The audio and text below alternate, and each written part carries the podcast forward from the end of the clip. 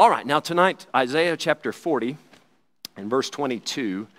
And what we're going to focus on is the Bible's reliability when it makes scientific statements. As we've already said, last week we gave kind of an introduction to this. We, we tried to answer the question is science against God? And, and the answer emphatically is no. There are some scientists that are against God, but science itself simply tells us how a thing works. It tells us how God organized that particular thing to work. So the two go perfectly together.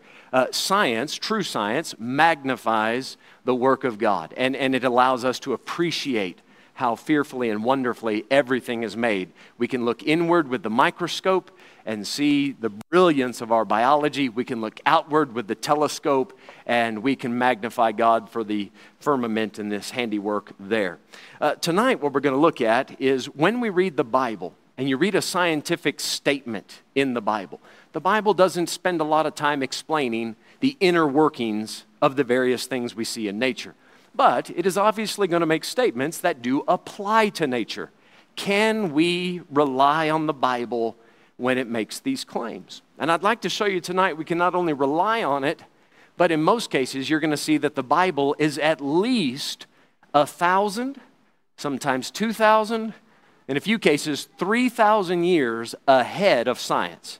The Bible will tell us something that no scientist could have known in that day, no human could have known in that time. Isaiah chapter 40 and verse number 22. And before we even go any further and read anything, let's go ahead and bow our heads and pray together, ask God to help us with this tonight. Father, thank you that we can gather, we can sing about. Um, our one day going home and when that roll is called up yonder. Father, we thank you that we can sing tonight about how good it is to be saved. And Lord, you truly uh, you are the, the fairest among 10,000. Lord, you, you are the brightness and the, and the glory of everything in our life. Everything good about us, Lord, it came from you. It is about you. Thank you for it. Help us as we dive into the Word.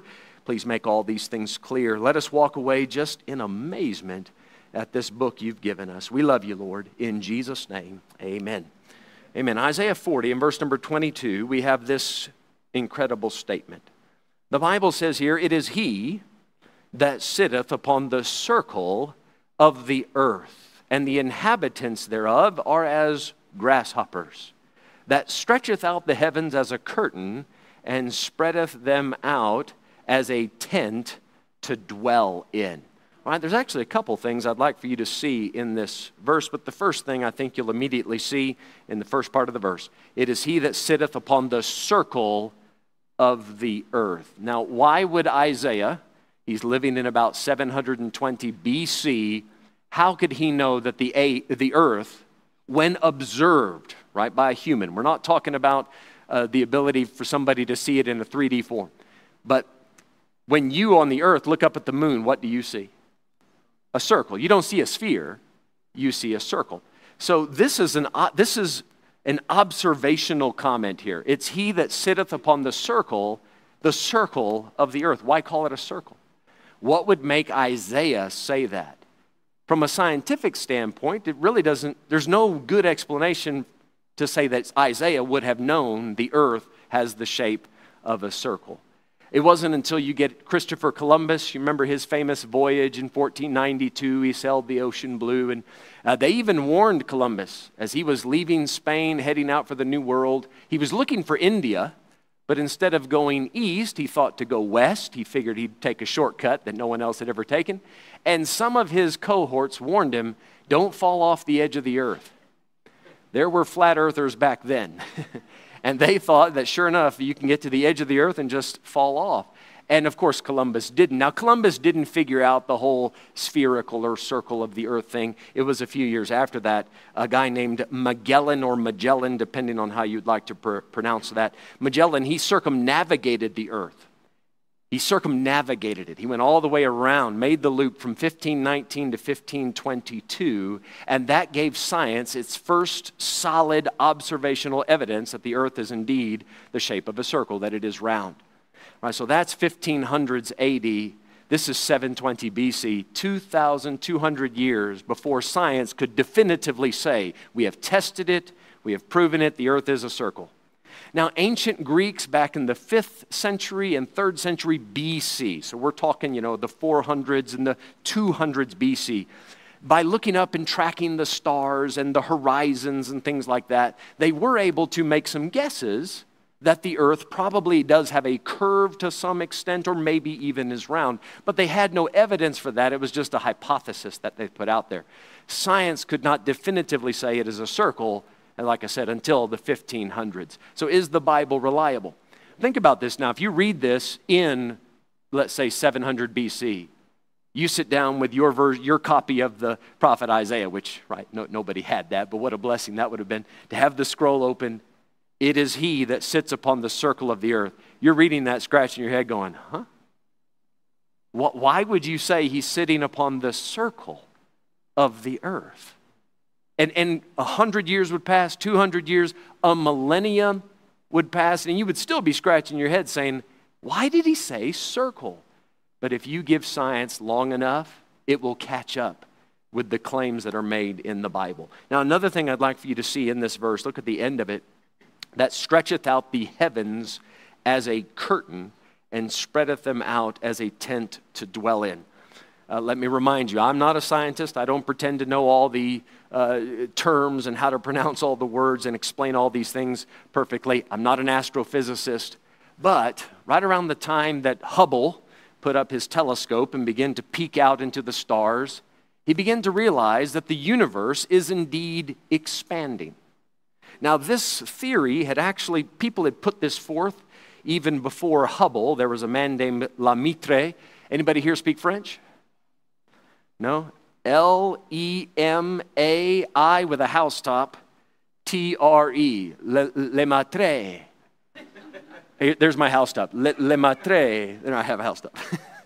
Right, so a guy named uh, Georges Lemaitre, he had written a couple of years earlier, about 1927. This is before Hubble, he was 1929. He had written a few things about the, the universe expanding. And even Einstein, back in 1915, he had made a few uh, theories and a few guesses as to what perhaps theory, theory of relativity and all that maybe the universe was getting bigger it was not just a static uh, object or thing or a, let's say boundary of space but Hubble looked through the telescope and realized, sure enough, it is continuing to expand outward. Of course, science by this point has the idea of a big bang, so something went off. Of course, we as Bible believers might raise the question who put the something there that went off? And then who told it to, to go bang, right? There's lots of questions that go with that. But the idea of a big bang is there was nothing, and then there was something, and then that something went boom, and that when it went boom, it, it caused cosmic radiation, forgive me, astrophysicist in the room if you can explain it better. But it starts going out and out and out and getting bigger and bigger and just bleeding out to the shape of a big megaphone, if you can think of it like that in your, in your mind. Now, is there anything in the Bible that would suggest that the universe is continually expanding and getting bigger and bigger and bigger? Look again at the end of the verse. That stretcheth out the heavens as a curtain and spreadeth them out as a tent to dwell in. Do you see there? He, it doesn't say it in the past tense. He doesn't say he stretched out the heavens and then stopped. It doesn't say he spread out. It says it in the present continuous tense. He stretcheth out the heavens, spreadeth them out. It is in the present continuous. There it is, 720 BC, that the universe is indeed the, the, the boundaries of what we would call space is continuing to be stretched out. That little nugget was waiting for science to unearth for well over 2,500, 2,700 years. All right, get, come to Job chapter 26. Job chapter 26. Job 26, and we'll find a couple of other interesting things here, I believe. Job 26.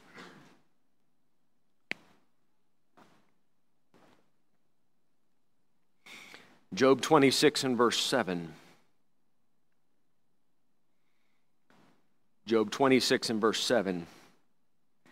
Job is speaking here, and he's describing God to a certain extent, and he says, He stretcheth out the north.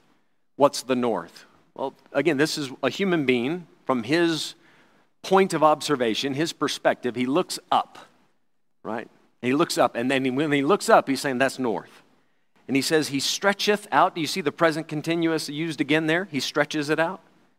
He stretcheth out the north over the empty place and hangeth the earth upon nothing. So we have the expanding universe once again mentioned here, but then we also, at the end of the verse, it says, He hangs the earth upon nothing.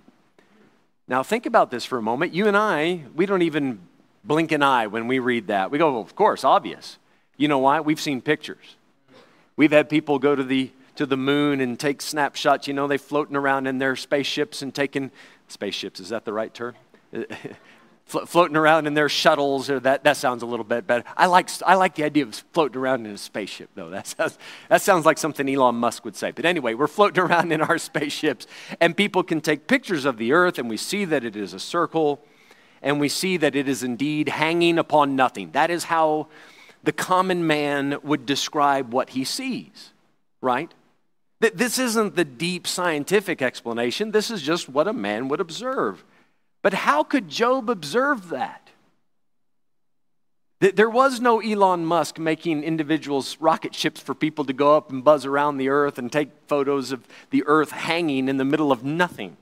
The earth hangs upon nothing. So the suspended earth, the common, and I use this term lightly, the common scientific thought of Job's day was that there was a gigantic tortoise this tortoise of cosmic size.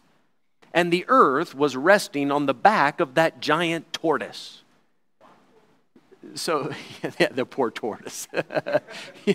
that's, a, that's a lot of weight to carry. But there, there, that was the common thought of the day is the earth has to be sitting on something, holding it up. But Job somehow makes this claim the earth is hanging upon nothing. This is not Job saying that I went out and tested this and now I'm making a scientific, you know, finding based on my tests. This is Job revealing something about science from revelation. It's the only way I, I can understand this is possible is God told Job what to say about the earth. So, Job arguably is the oldest book in the Bible. The events of Job, I think an incredibly strong argument can be made that the events of the book of Job happen well before the Exodus. So before Moses ever lived, you have the events of Job. Now, Job was probably written down, and then eventually it makes its way into the Hebrew literature and so forth. So I think that to say this was written in 1500 BC, easily, perhaps even 1800 BC, some people put it even earlier than that. This is an extremely old work of literature that you're dealing with. And yet, the, the, the, the ability for mankind to observe the earth hanging upon nothing is something that happened in the 20th century. So you're looking 3,000, maybe 500 years before that was ever possible for science to make that statement. God has given that to us in the scripture. Now, in this same passage, look with me, please, at verse number 8. Verse number 8, it says, He bindeth up the waters in his thick clouds, and the cloud is not rent under them. So he understands that clouds, the Bible describes clouds as God's bottles, and they hold water. Now, honestly, though, if you and I were to go outside and watch the rain come down, you might also start to figure out that rain comes from clouds, right? You would be able to put that together. So that's nothing real deep. Uh, but come to uh, Psalm chapter 135. And what we're looking at now are some a few verses that mention what we call the hydrological system. The hydrological system. And to put it very simply, this is the idea of evaporation, then condensation, precipitation, and then collection. So it's the water cycle, basically, that God has built into nature. But the Bible, when it speaks about it, it gives us a clear description of how a man would observe that happening, and it's not wrong. It doesn't get deep into all the workings of it, but it's not wrong. Psalm 135, uh, read with me verse 7. He causeth the vapors to ascend from the ends of the earth.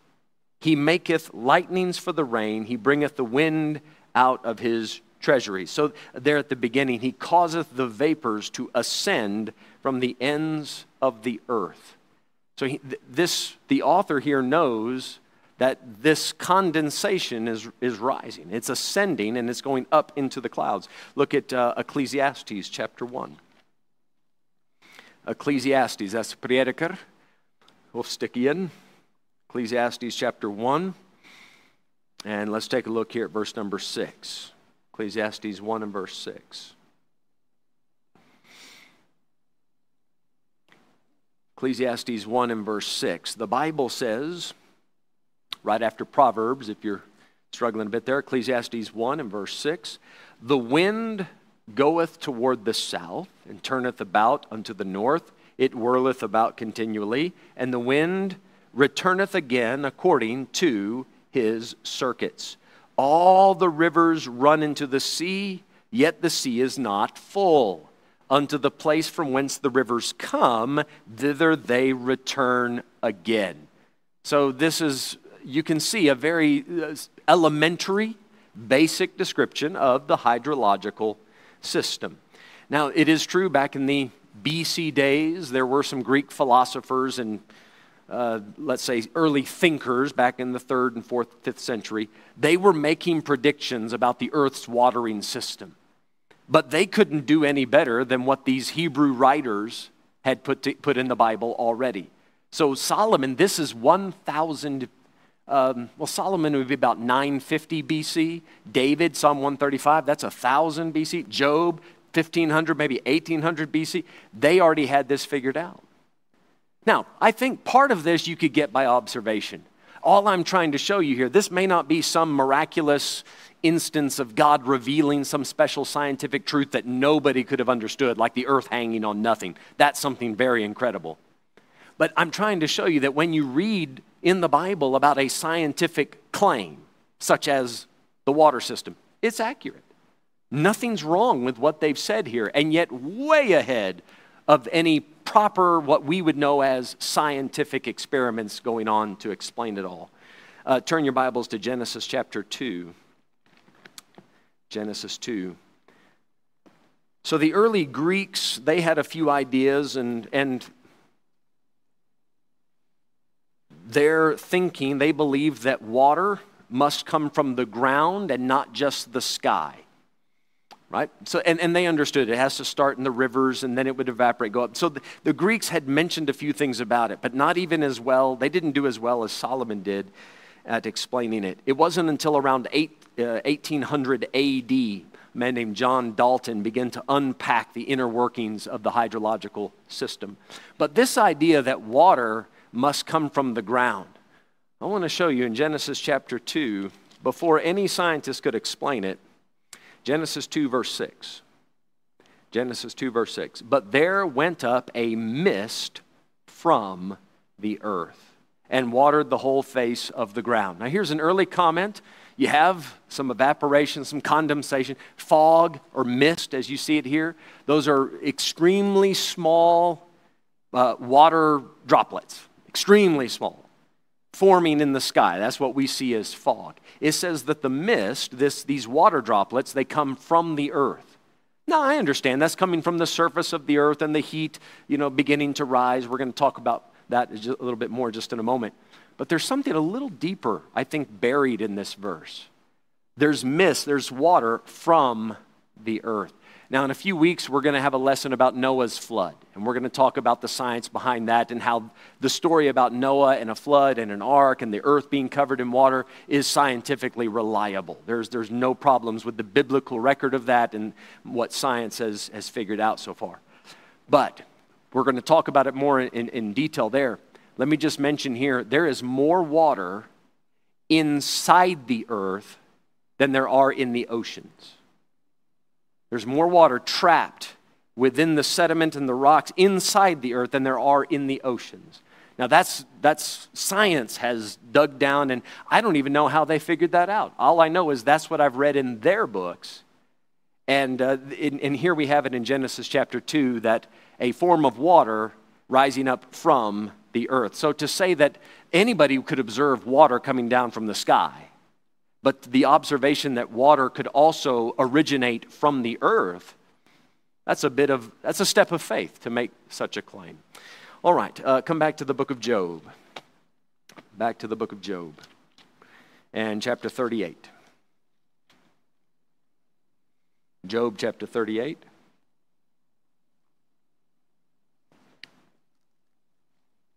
Now, as I say, mist itself, uh, we, we could see that as coming from the surface of the earth, but still more, the Bible has some of these little hidden truths, these nuggets parked here and there in the Bible for us to find. And Job 38 is a fantastic chapter in the Bible for anything scientific.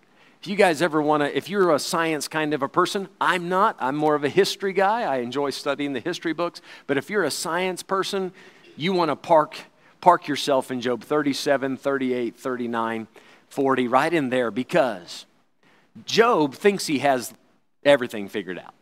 Uh, I say everything loosely, but he thinks that he's, he's got his head wrapped around everything. And God shows up in Job chapter 38. He shows up in a whirlwind. He says, Hey, Job, Hey, hey, big boy, let's have a little chat, you and me. Now, I love you, Job, and I know you love me, but you need to answer for a few things because you've been kind of running your mouth a little bit. so, let me ask you, Job, where were you when I did this, when I did this, when I did? And you just look at the, look at the chapter. Verse 2, question mark. Verse 5, question, question. Verse 7, question. Verse 8, question. Verse 11, question. Verse 13, do you see the question marks at the end of it? God is asking Job, Where were you when I did this, when I did this, when I did this, when I did this? And here's Job's answer unanimously every time. Uh, he has no answer. This is God saying, This is what I've set up in nature. You haven't even noticed it yet, have you? probably the oldest book in the Bible. Isn't it interesting that God put all those little scientific nuggets in probably the oldest book of the Bible, saying, You guys haven't even begun to scratch the surface of what I've hidden in the earth that can be found. So let's come to verse 24 now. God asked Job, By what way is the light parted? Okay, well, let's just pause there for a moment. There's more to be said about that. I think the verse intends this to be understood slightly differently, but Let's just talk about the idea of light being parted. Isaac Newton, do we know this name? Isaac Newton? Okay. He is credited with discovering how light can be parted through a prism.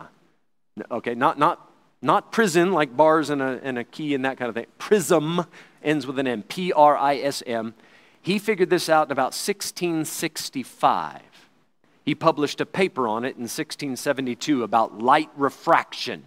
Now, if you want to do this experiment yourself, when I was a kid, my favorite way to do it was to get the hose pipe, turn the water on, and I'd spray the water, and you can see a rainbow. You know, if you hit the light going right through the water, it creates a prism, and you are parting the light. God say, by, he said here in verse 24, by what way is the light parted? Well, that way is a prism.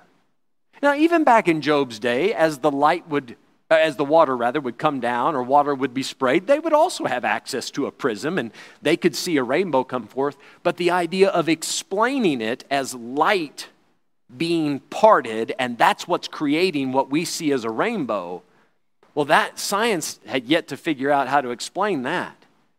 But God says, I'm telling you what's happening, light is getting parted. So light can actually be broken down. Now, be very tempting to just think when you see a, a, ray of sunshine, that's it, it's just a ray of sunshine. But you can break that ray of sunshine into various parts. Here it is, oldest book in the Bible, telling you that light can be parted. I think it goes a step further here. Let's continue to read. By what way is the light parted? Which scattereth the east wind upon the earth. I must admit, this is the first time, as I was preparing for this lesson, it is the first time I've looked deeply into the end of the verse. I've always focused my attention on the prism and the light being parted, and I find that fascinating. But now let's read it in its entirety. The light gets parted, and the light scatters the wind, the east wind, upon the earth. Well, now, I must admit, I scratched my head for a minute there and said, How does the light affect the wind? I, I can't remember. Now, God knows I did not pay attention in science class. that was one of the more boring classes when I was going to school, so maybe I missed it. But I don't remember anybody explaining to me how light would affect the wind or scatter the wind. As I got to looking into this, when the sun rises, it rises in the east, right? So the sun rises in the east, and then the sun rises, and over the horizon, light would shoot forth. Yes? It says here in verse 24, it scatters the east wind, because that's where you first see the light on any day of the week. All right? It, and when that light shines onto whatever dark place, that light also brings with it some heat rays. The heat of the sun would then heat up the air in that area. Hot air rises. When hot air rises, cool air rushes in underneath it, and this creates wind. And I don't, I, I don't know if Job had that figured out. I seriously doubt it. And that's why God asked him, Can you explain this to me? What makes the wind blow? There are several things that makes wind blow. Right? There are lots of things that can make the wind blow.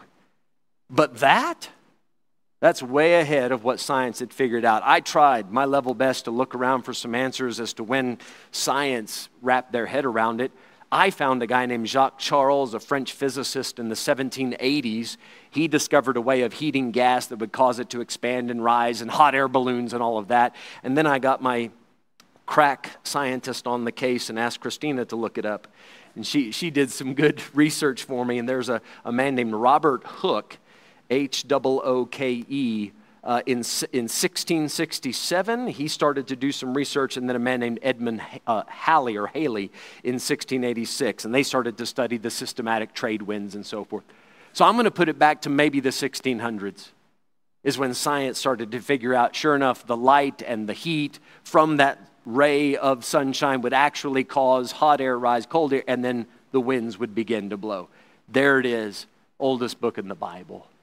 God had already told us that's how it is. Look at Leviticus now, chapter 17. Leviticus chapter 17.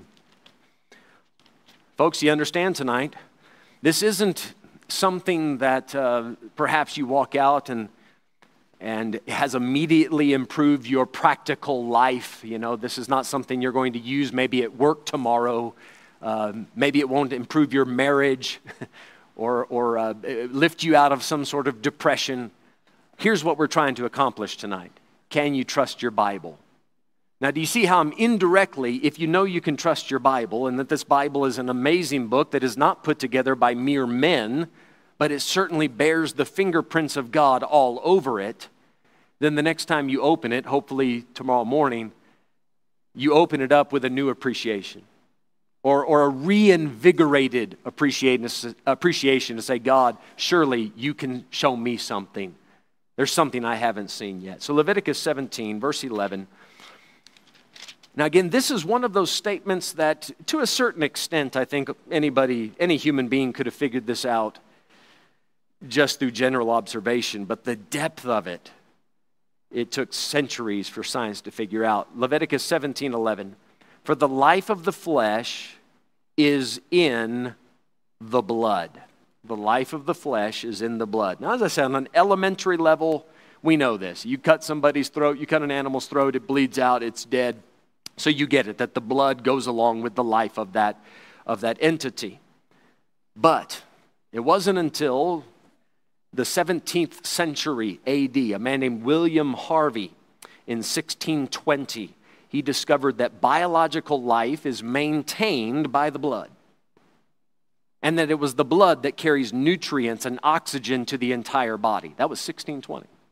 So when God says the life of the flesh is the blood, yes, but the depth of that, that it is actually the blood, the quality of your blood, that will determine the quality of the health of your flesh. And if you look at how many diseases there are that are blood related, you, you start to see the importance of, of such a verse. Uh, so the life of the flesh is in the blood. Now, along these lines, well, we're in Leviticus. Come to chapter 15. Leviticus chapter 15.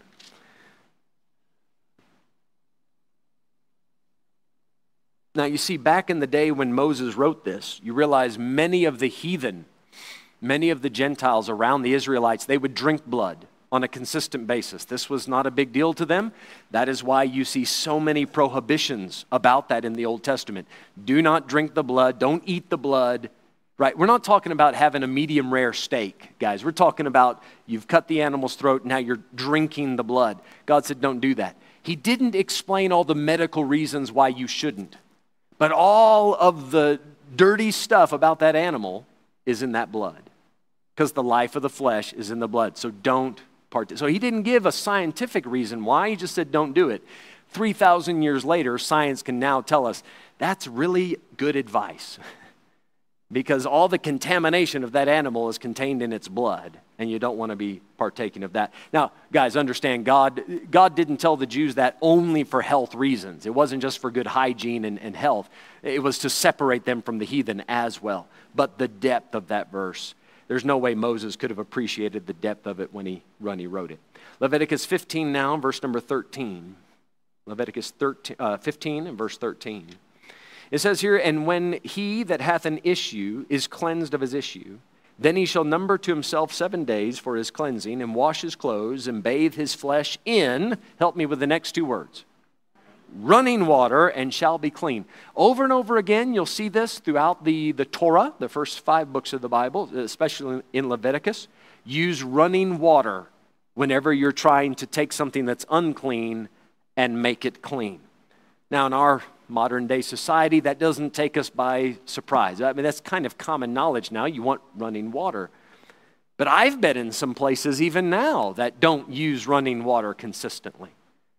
And it's amazing just introducing the Bible into a certain area and learning some of these very basic hygienic things.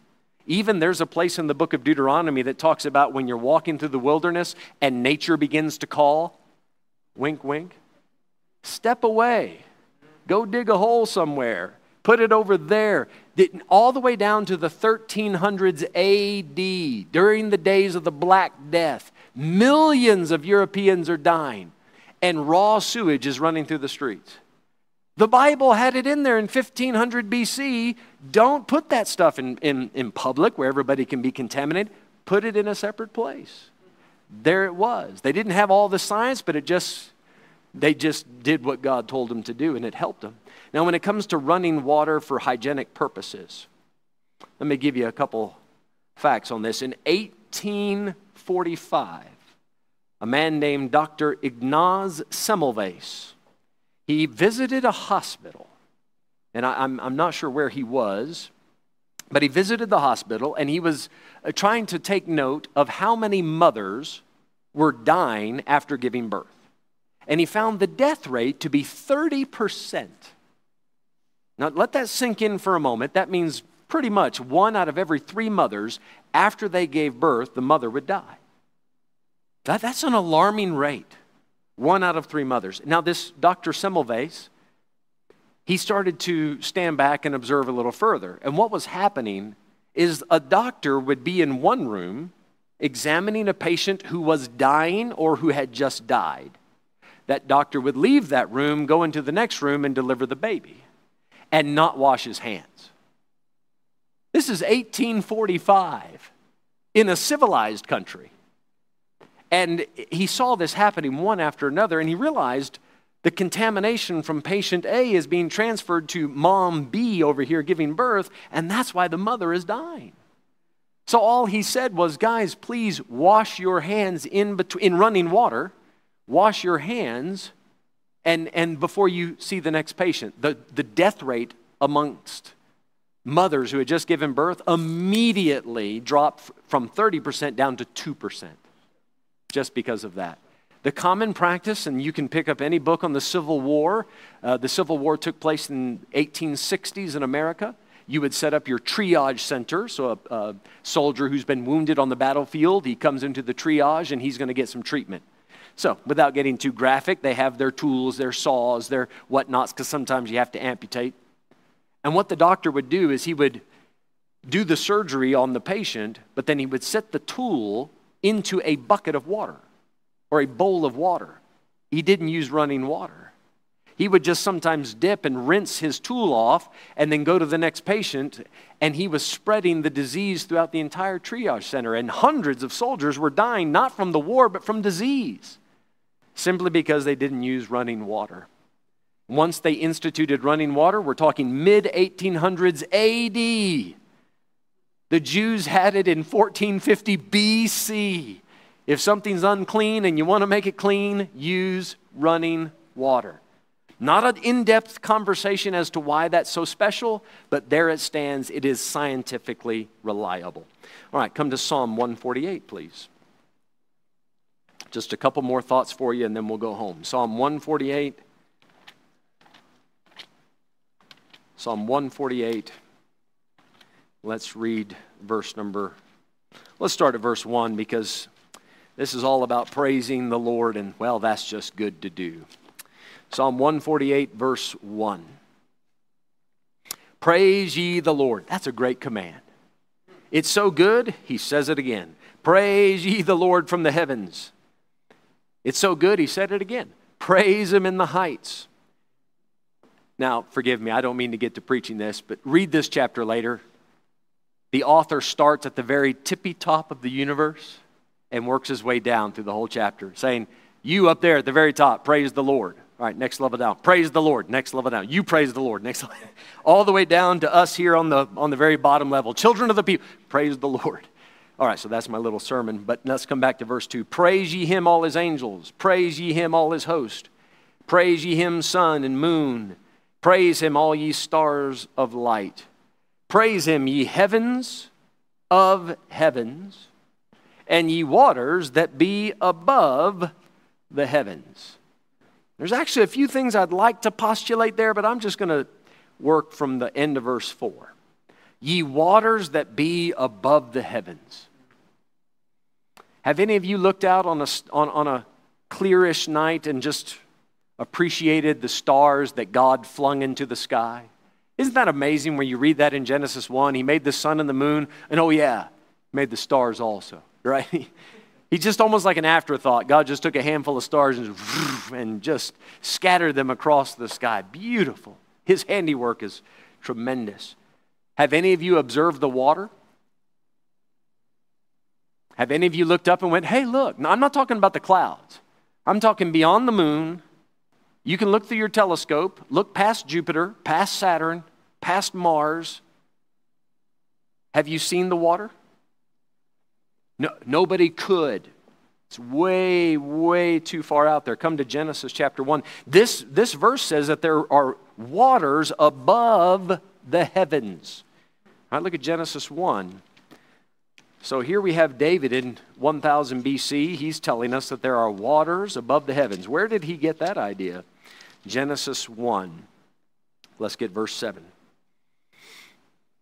Genesis 1 and verse 7. He says here, and God made the firmament. That is what we would call space or outer space or the solar system. God made the firmament and divided the waters which were under the firmament. That is what we know as the seas, the rivers. I would call them oceans, those kind of things. The waters which are under the firmament from the waters which were above the firmament. And it was so. All right, so without getting into a deep thing here on, on uh, the heavens, in the Bible there are three heavens in the first heaven, you have the birds and the clouds. You actually see that later in Genesis 1. The second heaven is the home of the sun, moon, and stars. The third heaven is where God's throne is found and his manifested presence and all the angels and so forth. You read that in 2 Corinthians chapter 12, that he resides in the third heaven. But here it says, that above the heavens, right? We read that in Psalm 148. There are waters above the heavens, plural. So there's heaven number one, first heaven, second heaven, then there's water, and then there's the third heaven. Now, I'm even going to go as far as to say, I think this is a fair guess, maybe I'm wrong, that the floor of heaven is made of ice. Just guessing. We'll find out when we get there. If I'm wrong, no big deal. But, but the Bible says in Job, the face of the deep is frozen and it is described as a sea of glass. maybe that means it's frozen. So in the rapture, bring your ice skates. just so that we can get around. I, am just guessing. That's not a verse in the Bible. However, biblically speaking, there are waters above the firmament, the first and second heaven. Okay? Now, listen to this. I'm reading you an excerpt from a publication in California. This is in the year 2011. Caltech astronomers announced Friday the discovery of a massive reservoir of water, 100,000 times larger than the sun, that contains 140 trillion times more water than all the water in the world's oceans combined. I don't even know how to compute that. 140 trillion? How did they get? It's just a lot. They end off by saying the source exists in a quasar at the edge of the universe, officials said.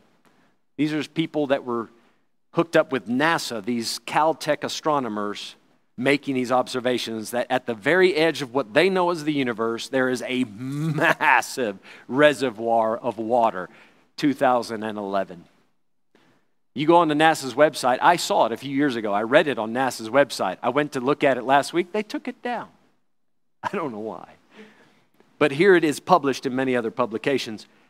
One other person in this same article said, It's another demonstration that water is pervasive throughout the universe, even at the very earliest of times. So, so, they said this water had to have been there from the very beginning. And to that I say, Amen. We had that in Genesis chapter 1. We could have told you that without the rocket ships and the telescopes and all of your testing equipment, but there, there it stands. Water at the edge of the universe. So let me just walk you through a few closing thoughts on this. As you begin to look through Genesis chapter 1, that's where you're at now with your Bible, yes? And you begin to observe the, the universe and nature as any human could. Do you find what we read in Genesis 1 to be consistent with what you see? Well, in Genesis chapter 1, down in verse 11 and 12, we read about trees yielding fruit whose seed was in itself, and it brings forth fruit after his kind. Is that what we see? Do apple trees make apple trees? Mango trees make mango trees, right? Okay, that's consistent. That's consistent. And as far as we know, throughout the entire history of humanity, that's how it's been. It's never changed. Apples never evolved into mangoes, mangoes never evolved into bananas. That's observable history, right? So, according to what we see happening in nature, when I look around and observe, then I read my Bible, I say, yeah, that, that makes sense. Now, I get it. The Bible says God made it like that, which makes perfect sense to me. But if you want to simply think of this as a naturalist, remember we explained that last time. A naturalist says everything can be explained within nature. Well, okay, trees bring forth after their kind. That's what we observe. We observe in verse 14, 15. If you look at verse 14, there's uh, lights in the firmament of heaven, there's a sun and a moon.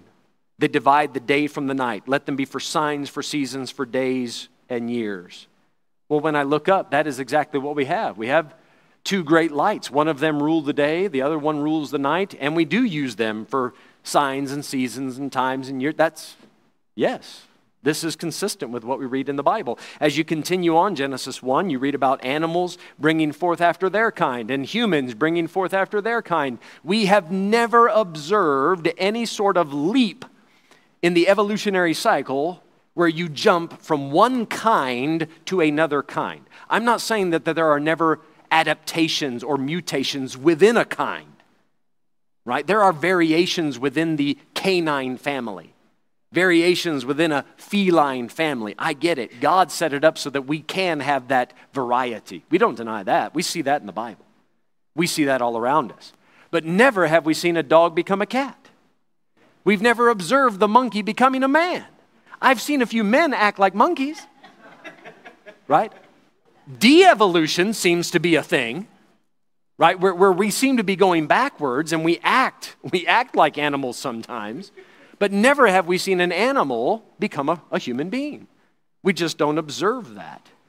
But according to what we see, look at Genesis 3. You know this story, yes? God has made a rule don't eat from the tree in the midst of the garden. Mankind eats from that tree. All right, just look around in society. When you rebel against authority, do things get better or worse? Just study the history of humanity. When you rebel against authority, things get worse. That's Genesis 3. So when I read the Bible, I get a very reliable picture of life. I can trust its statements in every way. We're going to talk more, like I said, about the flood and how the earth, I believe, bears the scars of a cataclysmic worldwide flood. We'll save comments for that. But again, when you observe nature and how it's laid out, it is consistent that there was some tragedy that happened a few thousand years ago. And then one last thing I'll bring to your attention is in Genesis chapter 11. Everybody in the world, according to Genesis 11, spoke one language. But then something happened, and God confused their languages, and now we need interpreters. Right, now, from an evolutionary standpoint, if you want to explain that naturally, you have Lucy, who grew up right down the road. And then from Lucy, you have a language that comes forth. What's language? What's the earliest form of hu- human language? If, if you go with natural, naturalistic evolution, it's right? One language. How do you get from one language to ni hao, hang hao, sheng chai, and at the same time, ¿cómo está ustedes? How do you get Spanish and French and Zulu and Xhosa and Chinese and coming from one language? I'm sorry. But, but this is something that even science admits this is a problem. We don't understand how the massive variety of languages can all be linked back to one common ancestor. And if you think about it, there are some languages you can see, like Afrikaans, Dutch, German. You can see how those languages come from one people group. When you have Setswana and Shona and, and uh, Swahili and Chichewa, I can hear a little bit of Setswana. I can hear a lot of Shona, actually. I can hear Chichewa and Chibemba. I can hear the connection. So I can see how one family of languages comes from maybe one root language. But see, I, I, I can't put them all back into one language. But the Bible gives me a backstory that makes a lot of sense that God didn't have just, they were all speaking one, but then He confused the languages, and now there are, I'm going to say, probably 12 different root languages. There's a reason I say that, but there's going to be multiple starting points for languages. And then you're going to have this, let's call it a Chinese version, and then a European or French version, and then a Dutch, and then you're going to have languages branching off from different starting points. That makes sense. What I observe in the world and then when I read it in the Bible, I see it making sense. But if I read it in the science books, I'm left scratching my head saying, now, how can we come to all these languages if we started off with the same grunt? That one grunt, it would be very difficult to get all those different languages. So praise the Lord for this wonderfully written, preserved book that I believe we can trust. In all matters of faith and practice, even, even when it comes to scientific things we, I believe, can trust this book completely. All right, let's all stand. Let's have a word of prayer. Thank you for your time on this. And your guys are welcome to stick around and have some fellowship if you'd like. Father, thank you this evening for this book you've given us. Thank you, Father, that we can trust it.